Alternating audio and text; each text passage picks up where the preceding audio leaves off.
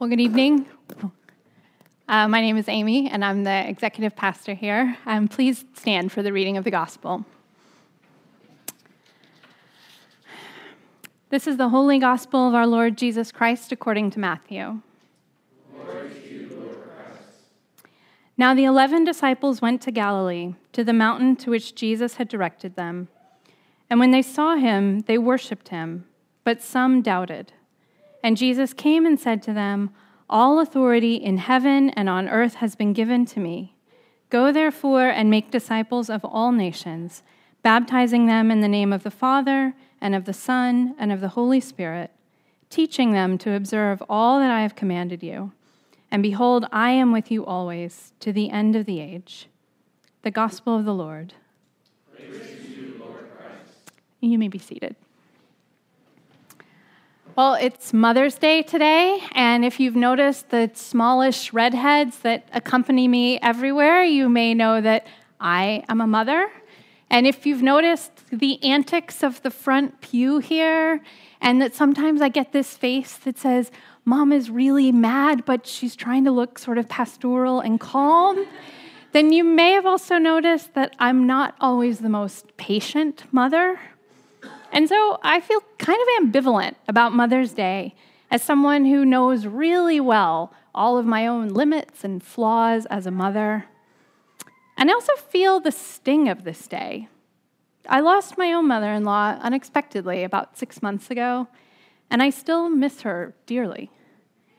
And I've walked with a lot of women through the heartbreak of unfulfilled motherhood whether because of singleness or infertility or the loss of a child.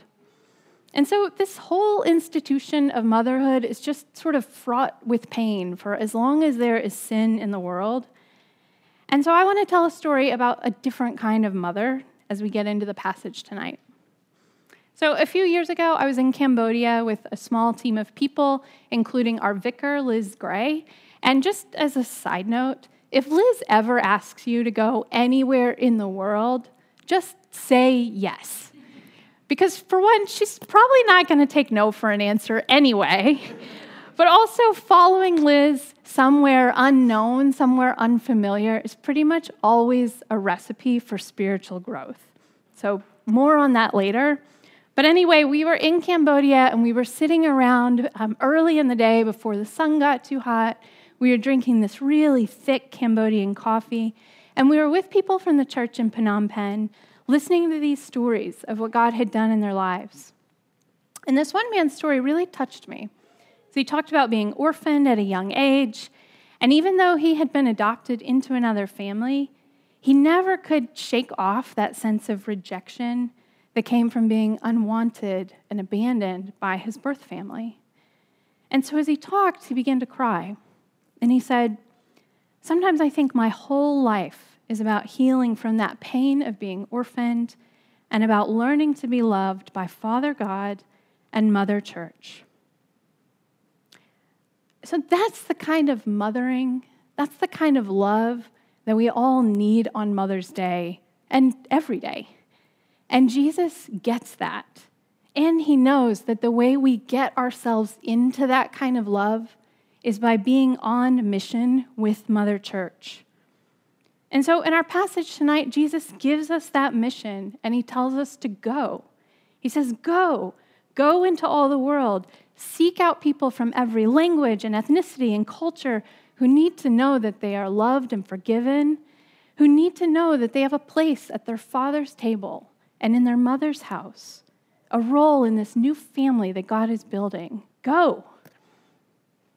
Because Jesus knows that it's in the going that we move from orphans to adopted children in his family. It's in the going that we move from doubters to worshipers, which we're going to see in the disciples. And it's in the going that we take our place in that explosion of joy that Quatley read about a few minutes ago. It's in the going. So let's get into our text and just to sort of orient us where we are in the story.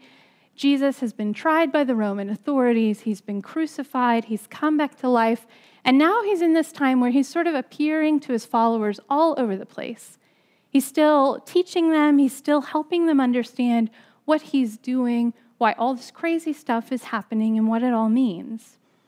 And so last week, Liz talked about how one of his followers, Thomas, refused to believe that Jesus had really come back to life unless he could see Jesus and physically touch his crucifixion wounds. And Jesus had compassion on all those doubts. And he came to Thomas and he let him see and hear and touch everything he needed in order to be able to worship. And this week, again, we see followers who doubt. We see Jesus coming to them with compassion, with everything they need to worship.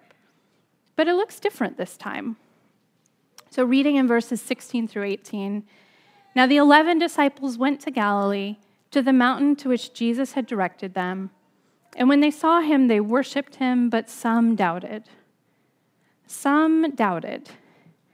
Now, it seems like this must be a different kind of doubt than Thomas had, because these followers are already face to face with the resurrected Jesus.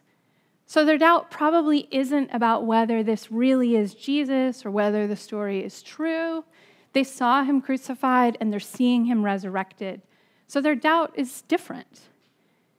And actually, the word for doubt that's used here is different too. A better word might be that they hesitated. They hesitated. And the message translation captures this idea when it says they held back, not sure about worship, not sure about risking themselves totally. And I think that's where a lot of us are tonight. We believe, but we hesitate. We've settled some of those foundational questions about who Jesus is. We might believe in his death and resurrection. We might even have seen him at work in our lives, but we hold back. We're not sure about risking ourselves totally. We might be embarrassed by the behavior or the failures of other Christians or the church. We might be really comfortable with the ease or the safety of our lives. Or maybe we just don't even believe any of this really matters that much. But for whatever reason, we hesitate we hold back, we stop short of worshiping Jesus with our whole lives. And so, how does Jesus respond to that hesitation? Well, he sends us out on mission. His response is to tell us to go. In fact, the therefore after Jesus' go implies that Jesus assumes we'll be going anyway. He assumes that a life with him is one of always going, always moving. And it's in that going that we move from hesitation to worship, from what John Stott calls from unbelief and fear to faith and joy. So Jesus commissions doubters. He commissions hesitant people, not spiritual giants, to go and do his work in the world. And it's in the going that hesitant people like us are transformed into worshipers. So let's look at that going. And as I said, the language here just sort of assumes that we are going, that we will be going people. And then embedded in that going is this command to make disciples. So it's actually like Jesus is saying something more like, as you're going, which I just assume you're always going to be doing, make disciples. Jesus commands and expects us to be going and making disciples. He expects this lifestyle of going. So, where do we go? Well, the text says all nations, a phrase that means all kinds of people all over the world, all languages, all ethnic groups, all tribal identities, all cultures, all of them. And while we might live in this really connected global world, Jesus' followers definitely did not. In their world, there were Jews and there were everybody else. And Jesus had made clear to them again and again and again that he was all about the everybody else. He was all about bringing the far off and the lonely and the outsiders into the fold. Well, back in our early 20s, my husband and I, in true early 20 something fashion, quit our jobs and we took what little money we had and some borrowed backpacks and we traveled around Africa. And we visited all these communities who were recovering from genocide and famine and the AIDS epidemic. And then a few years later, I worked for this international NGO, and I had the opportunity again to travel to meet Christians all over the world, people who were often meeting in homes in secret because they were afraid of being persecuted. And I also met with Muslims and Buddhists and atheist communist officials and local police. People who were also really curious about Jesus, who were really eager to sit down over tea and have a conversation about who this man was, what he taught, what the resurrection meant, why his followers did all these weird things, especially why they forgave their persecutors the way they did. And then a few years later, when my family was part of a church where Liz Gray was the outreach pastor, remember what I said about always saying yes if she asks you to go anywhere? I had the opportunity to travel again to pray with Christians in some really tough contexts. And then, for the past couple of years, along with Liz and Morgan, I've spent a lot of time going right here around Columbia Pike, around Incarnation's neighborhood, praying and talking to people all along the pike, having these really surprising encounters in places as exotic as Target and 7 Eleven and Starbucks, where people actually opened up about their spiritual hunger. And so I can say from all of these experiences that nothing has strengthened my own faith and nothing has led me deeper into worship than going. Nothing has pierced through all of my comfort and my hesitation, all of my lingering doubts, like crossing the ocean or crossing my street and having these intentional, prayerful conversations with people who are different from me. And so it's been in that going that I've seen that the life and death and resurrection of Jesus really matters. It really does have the power to transform people's lives and heal their communities and create this big, joyful, global family of worshipers. So, we're supposed to always be going, making disciples among all kinds of people everywhere. But how?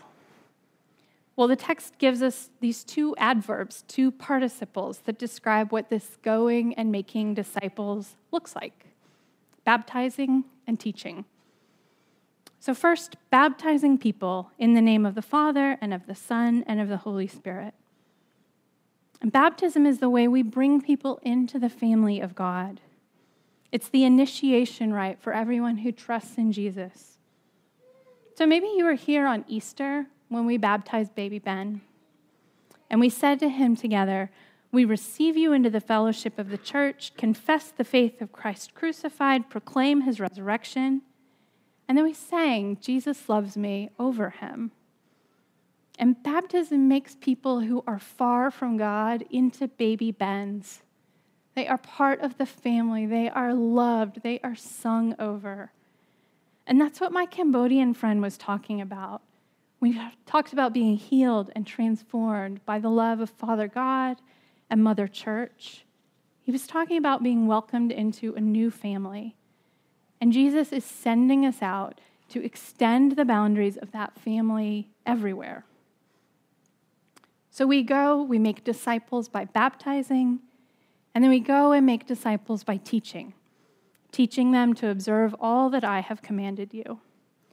So we make disciples by talking about all the stuff that Jesus talked about, by doing all of that stuff ourselves, and by teaching others to do it too.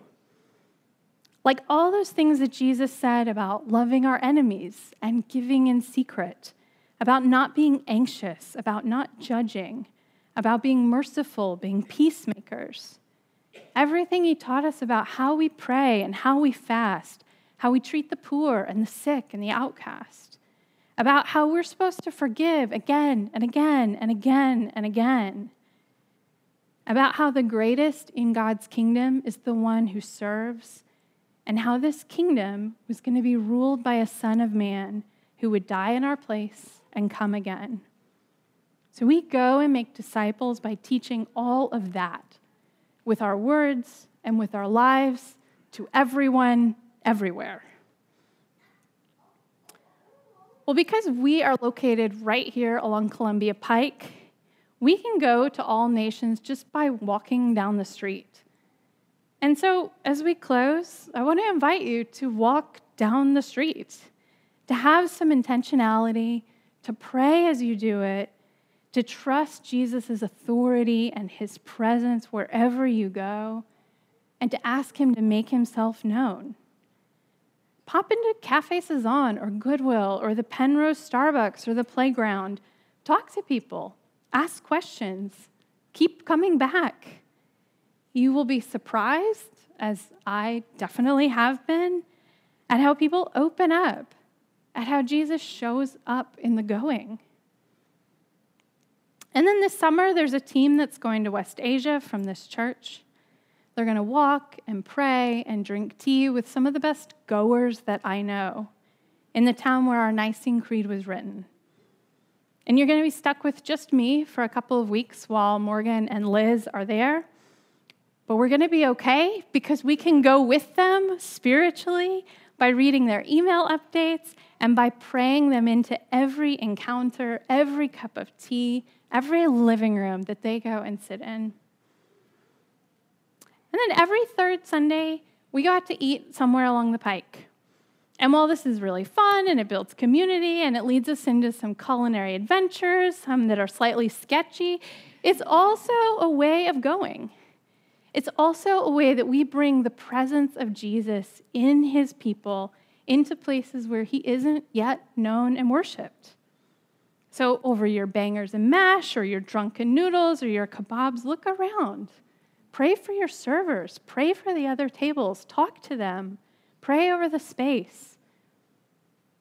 Incarnation has to be a church of goers and disciple makers and not just because Jesus told us to, even though that is definitely enough of a reason, but because we need it.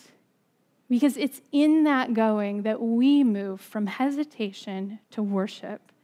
It's in that going that we stop holding back, that we really worship and taste and see all that Jesus is for us in all of our lives. So let's pray. Father, we do want to be worshipers. We want to see more of you at work in our lives and in our communities. So, would you give us courage? Would you make us goers? In Jesus' name we pray. Amen.